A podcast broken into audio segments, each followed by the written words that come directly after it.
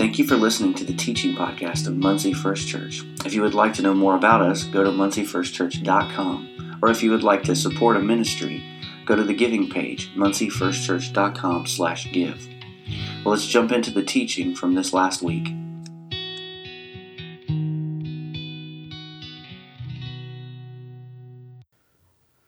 Good morning, church.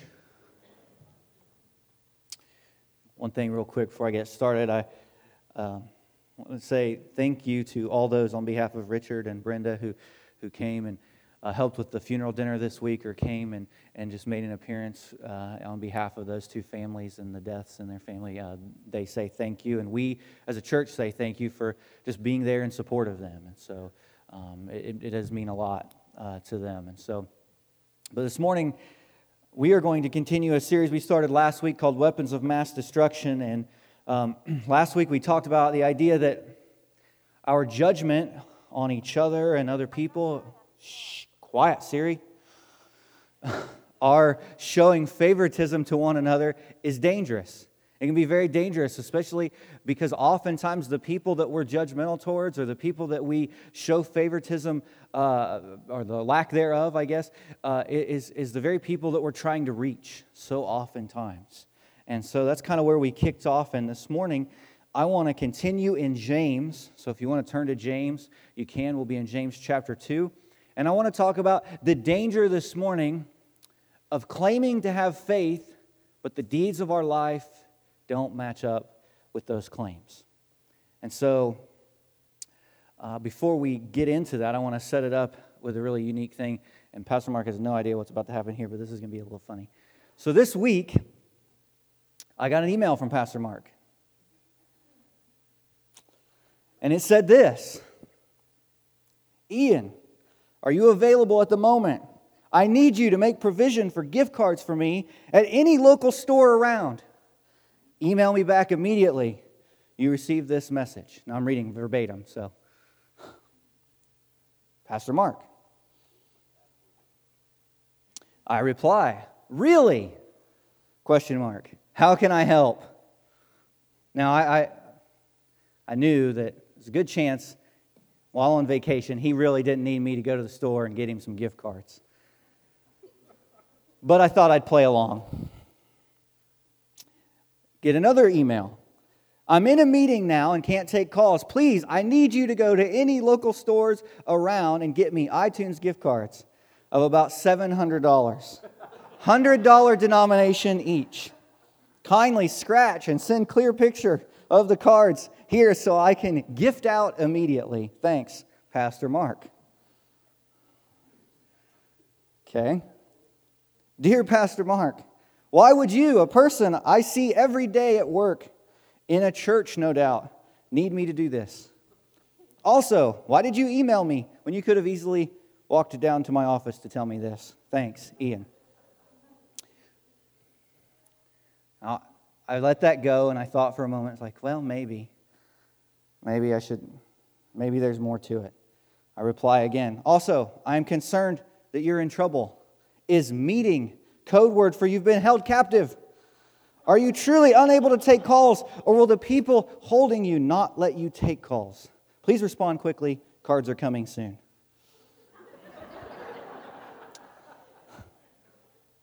Final reply No trouble here.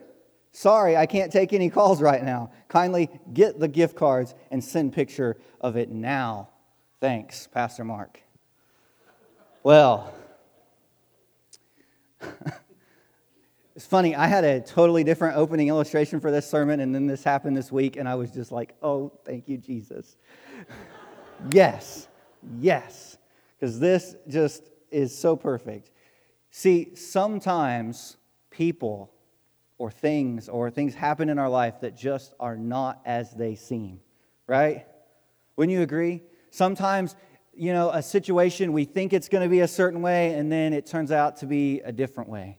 We think it's our boss emailing us needing $700 in iTunes gift cards, but it's really not. It's a scam. And Derek didn't have to tell me, hey, this is a scam. I, you know, there was no in kind of an inside joke there. That happens to him a lot at Best Buy. He has got some great stories. But it wasn't Pastor Mark. It wasn't who it seemed to be, right? And see, I think sometimes, oftentimes, in a lot of different circles in life, that happens. We see people, we interact with people in a given week. There are people that we know and, and, and love and have known for many, many years, and they seem like one type of person, but they're really another type of person.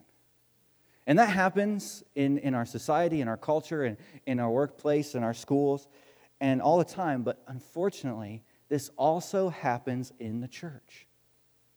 All the time. People go to church and they come in here and they shout amen and they raise their hands and they say praise jesus and, and all of that but the, the, the deeds of their life don't line up with the claims of faith that they make there's no uh, connection there. In fact, who they are might be someone completely different altogether. And see, when we claim to have faith, but our deeds don't match up, it can become a weapon of mass destruction. It is very, very dangerous. It is very dangerous to make a claim of faith, but then to not live it out. It's dangerous to the church. I think it's dangerous to this local church, this faith community here. But as we said last week, it's also dangerous to the people that we're trying to reach because they see who we really are, whether we think that or not. They really do. I have witnessed this personally, and I don't want to give a lot, uh, get into a big ordeal with this, but I do want to give you one example where I've witnessed this to, to great destruction with someone who I considered to be, at the time, my very, very best friend.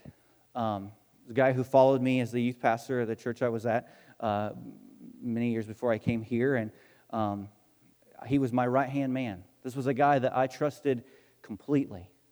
Gave him many, many opportunities to serve. And then when I left that church, he said, I think I'm going to take that position. And I begged him not to for other reasons. But it brought about a lot of destruction in his life. He ended up having an affair with a 14 year old student and five other adult women in that church. And one of the reasons I had begged him not to take that position was because he'd only been a Christian for about a year. And he was thrown, as I would say, kind of to the wolves. There was no real testing and proving that he was who he said he was. There wasn't enough time. And so he claimed one thing and lived out something totally different. Now, there's probably more in that that we could go into and, and digest, you know, dissect uh, his personality and all that, but that is totally irrelevant for our time today. All I want to say is that sometimes people claim one thing, but there's something totally different. And I think it can manifest itself in a couple different ways. One of the ways that it manifests itself is hypocritical faith. Hypocritical faith, where we, we, we claim to be one thing, but we truly aren't. We're not living it at all in our life. It's, we are living something totally opposite. And, and, and I, I, I use this word kind of loosely because I think to some degree we all have a little bit of hypocrite in us. I, in fact, I've, I've wanted to do a series for some time called, uh, you know, you know the little tags that say, hello, my name is, and you like write your name on it? I want to do a series that's, hello, I'm a hypocrite. Because I think at times we all have that tendency. And I think the only way to kind of overcome that is to admit, hey, I'm hypocritical at times. You know, last week we talked about being judgmental. I'm judgmental. Can we just admit that? You know, that sometimes we're judgmental. And so, therefore, we're claiming something, but we're not living it out. We're a little bit hypocritical. But I think this can be really, really dangerous in the church, again, specifically to people that we're trying to reach. If they see us say one thing, but then we totally do something else, or we live out something completely different, they're like, well, that's. In fact, I think this is why many, many young people are leaving the church is because they've watched their parents come into church every week and fake it. They say, Praise Jesus, brother. Oh, and then they go home and they cuss at their wife on the way home, or they yell at the guy that pulled out in front of them and fly the tall finger, you know, and, and, and, and it's like, well, wait a second, Dad. You just said we should love Jesus and, and all this, but then you do, you do that. And, and it, it is hypocritical faith. The second thing that I think is, might be even more dangerous is this is apathetic faith. And this is where we just make these claims, but we're, we don't do anything with the claims. We kind of lazily go about our life as Christians. We come in here each week and we just kind of, eh. check, I showed up to church on Sunday. Check, I gave my tithe. Check, I told Debbie, good job. You know, it's like it never goes beyond just being here. I'm just a body in the room. I'm not actually doing anything with my faith. My faith is not resulting in any deeds. And I think there's some pretty sobering statistics uh, that, that, exist that kind of prove that this is becoming more and more the trend in the church. In fact, I heard something recently that says that people care less and less about going to church now than they ever did before. And I, I know I'm kind of starting off a little bit Debbie Downer. We'll turn this around, I promise. But check this out. This kind of really, really hit me and, and, and really like just kind of like a punch in the stomach. Two out of 10 millennials consider church important. Two out of 10 people who are from the age of, I think it's what, 38, 37 to like 18 consider church important. Two out of 10. 59% of millennials have dropped out of church altogether. Altogether. If the current trends in, in our society continue, the percentage of the population that will attend church in 2050 will almost will have dropped uh, to uh, half of the percentage of the 1990s percentage, which was 24.4%. See, less and less people find what we do in here every single week as valuable. Less and less people are, are buying into this idea of, well, I need to go to church to have faith, or, I, or, or the church is important, or even faith is important. And so, what do we do, church? If that's the case, what do we do? We just say, well, we tried. Hope they figure it out one day, you know? So I think that we as a church, as individuals, have got to find a way to bridge the gap between our culture and our society and the faith community. We've got to actually begin to go to them and say, hey, this matters. This thing called church matters, and here's why. And I want to I want to show you why it matters. And not just coming in here every week and kind of like a holy huddle sort of situation, but going out to the people in our community and saying, hey, Jesus loves you. Jesus matters. Faith matters. So, as we're going to get into James here, I, I, I want to come, I'm going to come back to this at, at, towards the end and, and kind of re, re hit, hit this idea, but I think that this is important that we understand kind of what's going on in our society and the fact that less and less people find church important. And if that's the case, what are we going to do about it? What are we going to do about it? And it, it, may require us to get some things figured out in here first before we can fix anything out there. And so let's look at James together. James chapter 2. Are you there? Yes, no? Maybe? If not, the verses will be on the screen. James says this, starting with verse 14. What good is it, my brothers and sisters, if someone claims to have faith but has no deeds? Can such faith save them? Now, just like last week, James has this habit of raising a question and then telling a story. And so he's raising this really important question Can you have faith without deeds and be saved? Is it possible? I don't know. Maybe, maybe not. Let's see what James has to say. He says, Suppose a brother or a sister is without clothes and daily food. If one of you says to them, Go in peace, keep warm and well fed, but does nothing about their physical needs, what good is it? In the same way, faith by itself, if it is not accompanied by action, is dead. Faith by itself, if it is not accompanied by action, is dead. I think he answers his question with this response. He kind of answers his own question here. And he's saying if your faith is not accompanied by an action, by actually doing something, then it's dead. It's dead. And so if, if faith is alive, then it's going to produce some sort of fruit. There's going to be something that you're doing in your life that actually shows other people that you have faith.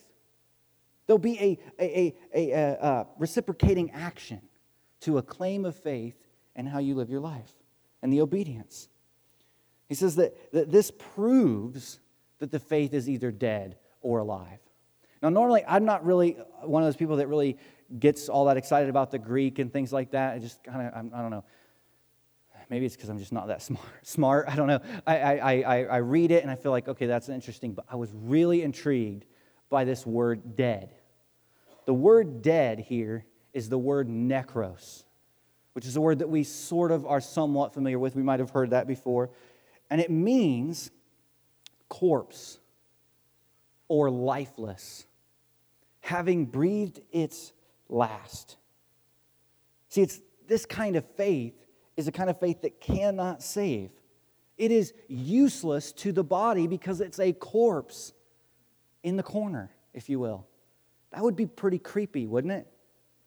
To come in here each week and be like, well, this is Helen. She's been here 35 years.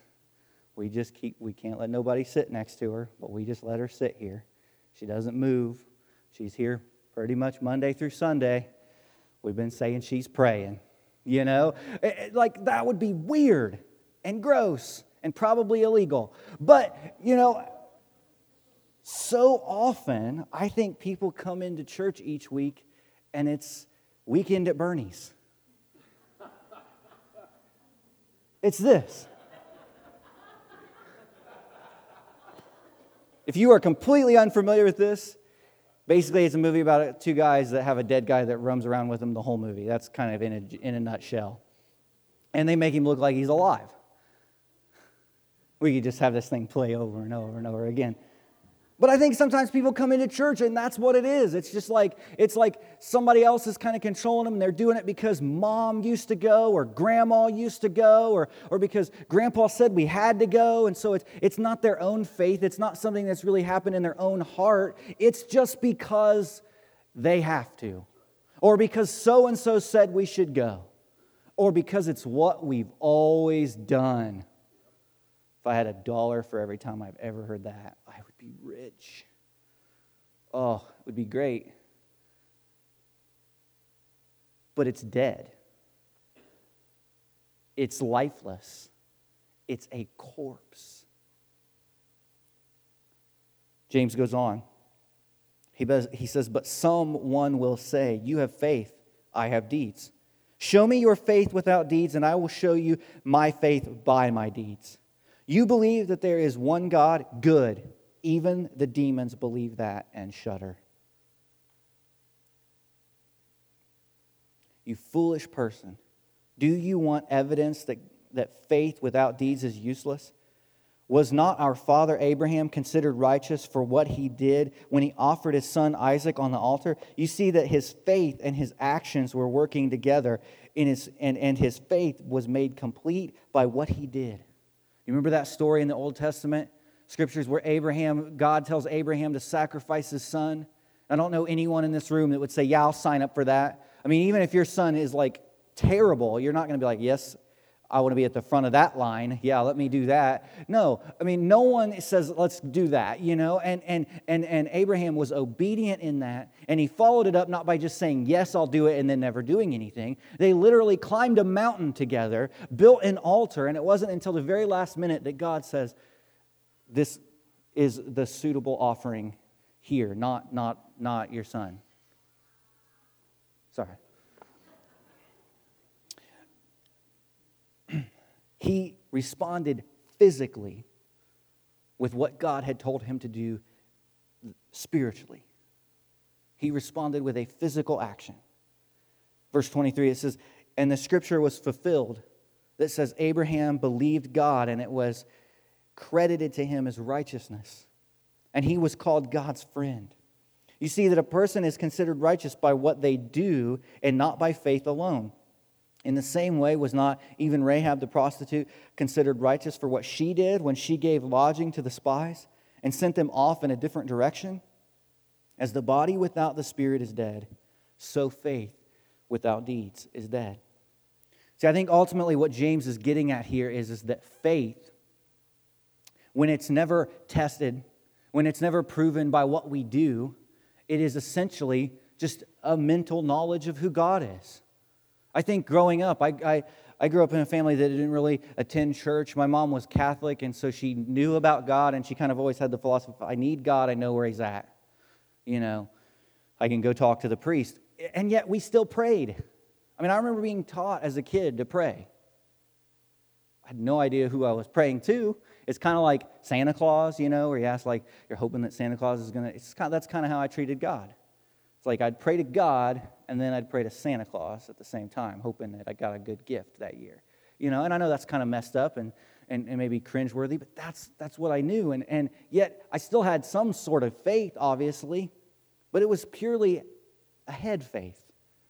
It wasn't tested by the way I lived my life. It had nothing to do with my living in a certain way, it was completely superficial. And yet, unproven by any action whatsoever. See, faith must be accompanied by action.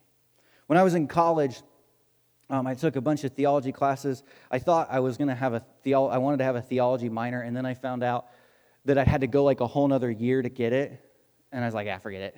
You know, Sorry, I wasn't exactly wanting to overachieve in that situation, but I had this one professor, and I took him like five or six times. I had classes with him and did independent studies, and I loved him. He was this great guy. His name was Dr. Bounds, and he had this thing where when he would get excited, he'd do what they called the Bounds bounce, and he would like start to bounce and get excited. And so we just, everybody loved him as a professor.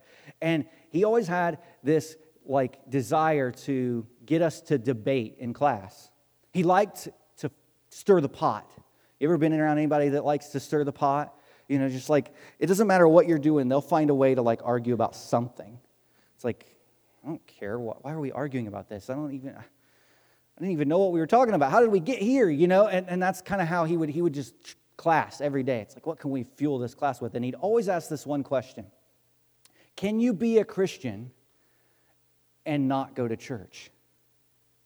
And man, I mean, it would just stir the pot. People would get so crazy about this one question. And, and, and, and I want to kind of do that little debate for just a moment eh, by myself and kind of and, and, and tell you what I think and lead it into our topic.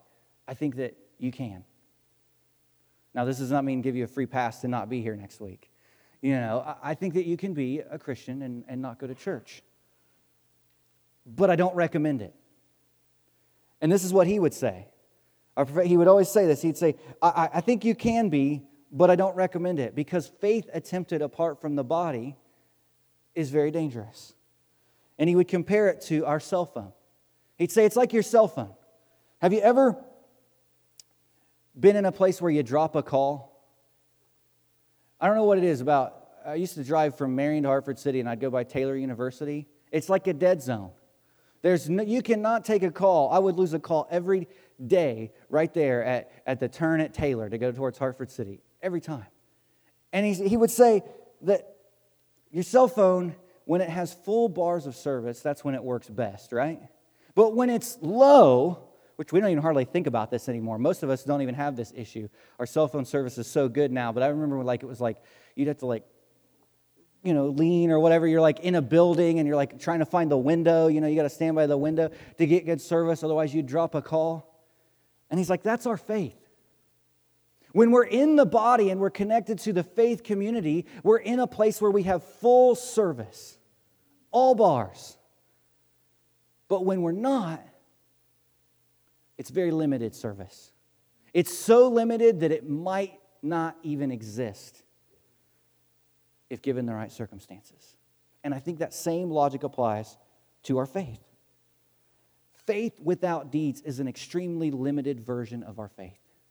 It might be a head knowledge, you might believe, you might say that you believe, but your deeds and your actions are not lining up with those claims. Do we want to take that risk in our life? To say, oh, well, I have faith, but I don't really, it's not really in here. James said, even the demons do that. Even the demons believe and yet they shudder. So I want to ask you a question. Are you content with having weekend at Bernie's type faith? Are you content with that? Are we just okay with coming in here each week and saying, well, somebody else will do it? Somebody else will serve in children's ministry. Somebody else will serve as a greeter. Somebody else will give. Somebody else will love that person that just walked in the door and has never been here before. Someone else will do it. I'm just going to sit over here. See, I think so often that happens in our life, not just in the church, but out, out there. Even, even as we're in, in our community, we say, you know, you feel that, that inkling that maybe you should speak to that person, and you're like, eh, I don't know. That's probably not God. you know, that's probably not God. And, and yet, maybe it is. Maybe it is. See, our faith has to be tested in the real world. It can't just be a claim that we make, there has to be application. And if it never penetrates our heart or never produces fruit in our life, then it is dead. It is dead. So, let me, let me ask you a question. If that's the kind of faith that we live out, faith that's dead, why, why do we go to church? What's the point? If coming in here each week is purely ritual for you, why do it? And I don't mean to like be like over aggressive and push you away. And I know like, people really like they clam up when somebody says that, but truly, why go to church every single week if it's just a ritual that you're doing because so and so did it, or because I have to, or because if I don't, I'll disappoint somebody? If it's not really anything going on in here, don't you have better things to do with your time? I mean, really. I heard something this morning. I was listening to a message this morning, and, and the pastor said that, and in essence, that he's like, I'm just convinced that this is the best way to live my life. That going to church and being a part of a faith community and loving Jesus, that I've tried all these other things. I've given some other things a try to see if it works, and it just doesn't. And so I keep coming back to that this is the best way to live my life, is to live it for Jesus. And so may our faith be more than just a mental knowledge. And if this is true, if this is something that we really do struggle with, what do we do? What do we do? How, how are we doing with this individually? How are you doing? Are you guilty at all of maybe believing but not living? Bless you.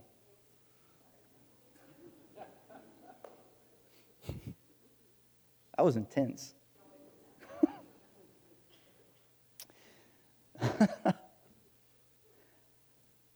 Are we guilty of that ever? believing but not living, of claiming to have faith but, but it doesn't really show? Or, have you ever been guilty of simply just going through the motions? I know I have. I think, honestly, preaching this message this morning, I, I, it really hit me when I got up this morning, and I'm like, I have to, I'm going to talk about what? Because it occurred to me that I'm someone who truly struggles sometimes with maybe convincing myself and telling myself I have this belief and this faith, and sometimes I don't always live it out. Can I be the first to admit that? Sometimes I wonder is my life producing fruit, or is it just me going through the motions? Where are you in this? And if this is a struggle for you, what do we do? I think that it begins with one almost too simple of, of, of a step is that we have to just surrender it to Jesus. We have to admit it because that's obviously the first step to any recovery is admitting we have a problem, right? And then su- surrender it to Jesus. And, and, and I know I, I, I'm one of those people that, like, when someone tells me something like that, I'm like, oh, yeah, that's great. Thanks. That's great advice. But I think that really is our first step is that we have to say, okay, Jesus, I realize that sometimes I just go through the motions on Monday morning when I don't really want to be at work and that person that sits next to me is annoying me to death and I work with my wife. you know, and, and, and it's like I'm about to snap on the person that showed up late for the meeting and I have to remember, be reminded that, hey, you know what? They know I'm a Christian. Because last week when they were here and I was in a good mood, I was witnessing to them, and now I'm going to chew them out. Wait a second, that might, you know, how are we doing? Are we just, are we just going through the motions? We got to surrender it to Jesus. Say, Jesus, I struggle. I struggle in this area. I'm failing in this area and I need your help. That's where we start. But I think where we go next is different for every single one of us in this room. Your next step after admitting it to Jesus could be a number of things. We could sit here and talk individually and just go, and it might be different for Jim, for Pastor Mark, for Madison, for Al, anybody. It could be different. But I do know this whatever your next step is, it's a step of action.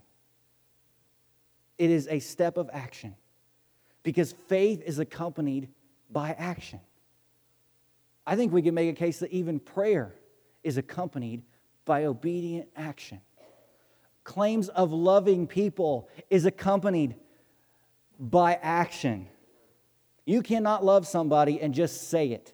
Well, you can. I mean, we people, married people, do it all the time, but they don't show it. There's no action. That might be some hard truth for somebody in here, but it's a reality, isn't it? It is.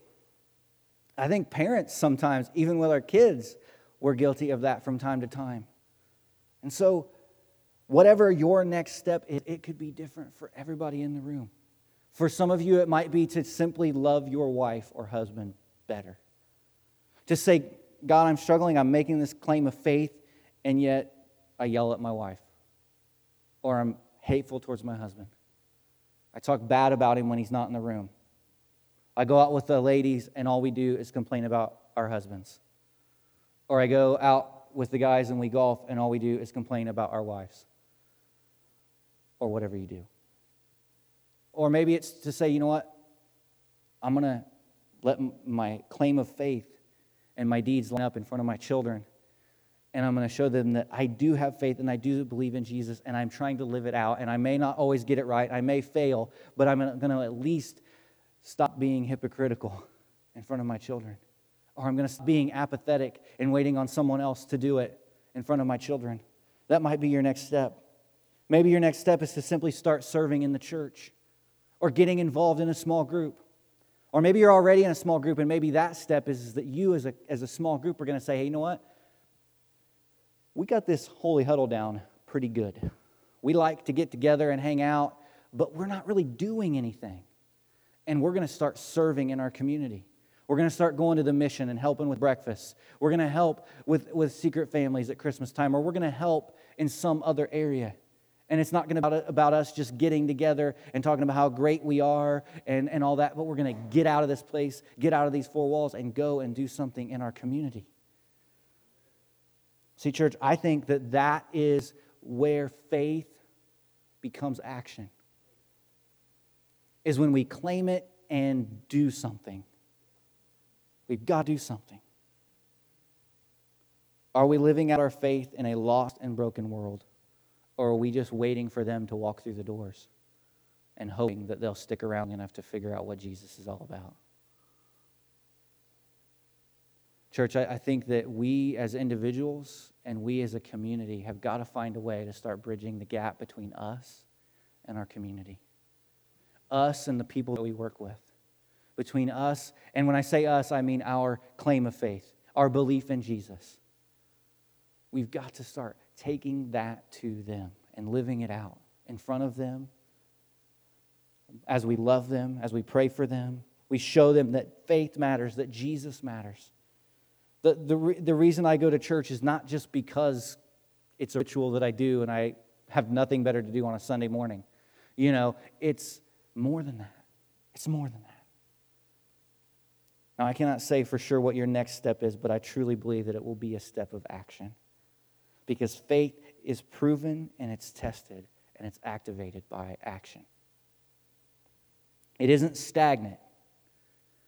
You ever been around stagnant water? We, we stopped over at Richard's house the other day to say, hey, I'm going to I'm gonna throw you under the bus a minute. And he just so happened to have a fire pit outside that he was just dumping out because it had been full of water. It smelled pretty ripe. it was stagnant. And when new people come into the church and people who, who, who maybe are coming back to faith and they come in here and they smell that stagnant Christian, it's stinky. And we don't want to be like that. I don't know about you, but I do not want to be like that. I may not get a lot of things right. In fact, I think I get things more oftentimes wrong. But one thing I do want, at least for my kids, one day is they will look back and say, he made a lot of mistakes, but he was always active. He was always trying to do what God told him to do. His faith wasn't just sitting up on a shelf waiting for the moment when he needed it, he was doing something.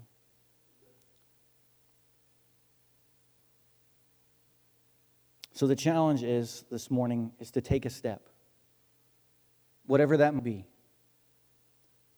To take a step of faith, and, and maybe it's to serve, to love somebody more, to give, to care for somebody. Maybe it's to help somebody in need, to make a sacrifice in your life for something or someone. It, but I know that it is at least to do something, church. Our tagline on the bulletin and kind of as a staff, as we talked over the last uh, eight or nine months or so, has been this idea that we want to be a church for our city. We come up with this idea of hashtag for Muncie. We want to be for Muncie as a church. And obviously, we want to be for Jesus, but we want to take Jesus to the community of Muncie and be about Muncie. So I grew up in a town where everybody wanted to get out of that town and leave. They couldn't wait to leave that town. Granted, it was Hartford City, so you might understand why. but I don't want us to have that kind of mentality as we think about Muncie. I want us to have the mentality of this is my community. And it breaks my heart when I hear about people who are dying from drug overdose, parents and families being ripped apart by divorce, kids that go home and are hungry because they don't have meals to eat for supper. To know that there are kids who are in our school system that the only meal they get in a single day is school lunch absolutely breaks my heart. And so, how can we as a church be for Muncie if we just sit in here each week and wait on them to come to us? I don't think we can. We've got to go beyond these walls and allow our faith to be lived out in action because if we don't, it is just a weapon of mass destruction.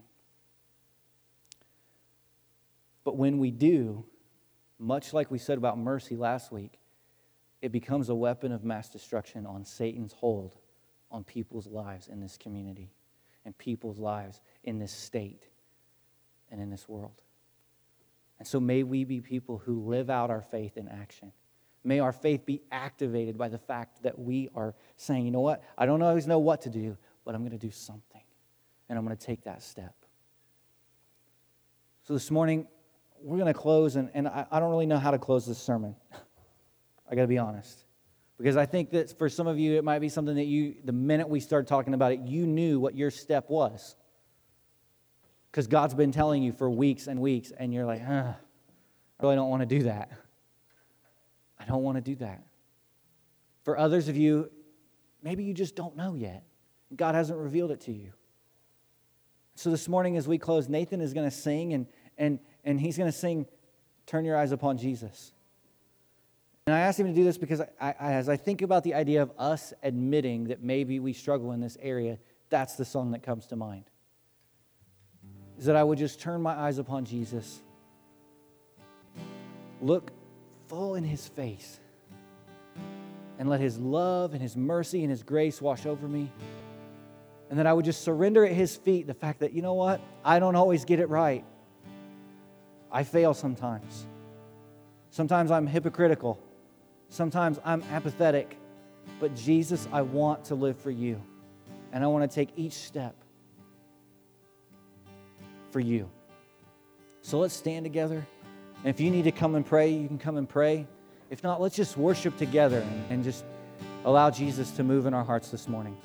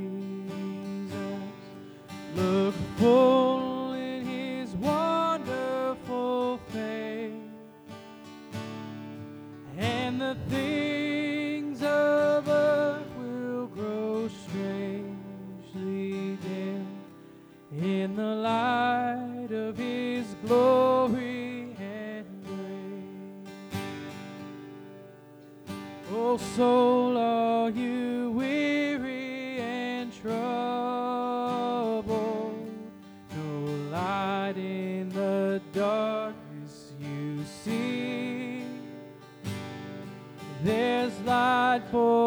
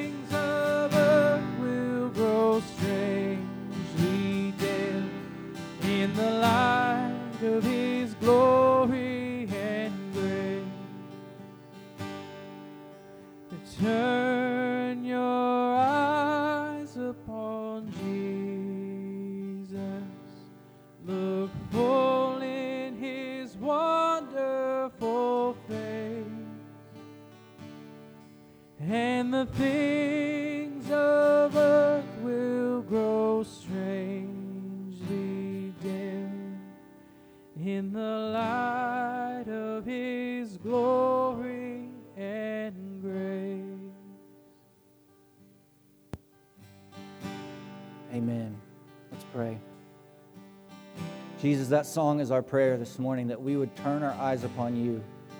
The things of this earth would just grow strangely dim. All the things that distract us, God, the things that we want to hold on to, and the things that prevent us from living out our faith in, in, in action. Help us, Lord, to not become stagnant. May we never be content with just sitting on the sidelines and watching other people play the game. Help us to have that, that like starter mentality where we want to be in the game and we want to have the ball in the winning play. God, help us to be like that in our faith.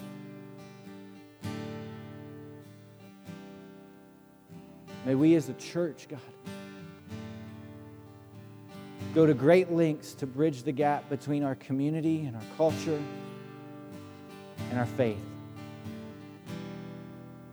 Help us to reach this community of Muncie. Help us to fight against the grip that Satan has on people's lives in Muncie. Lord, we love you and we praise you for all that you're doing in our life. Go with us as we leave this place this morning, and may we be active in our faith. In Jesus' name we pray. Amen. Thank you guys for being here. Have a great Labor Day weekend.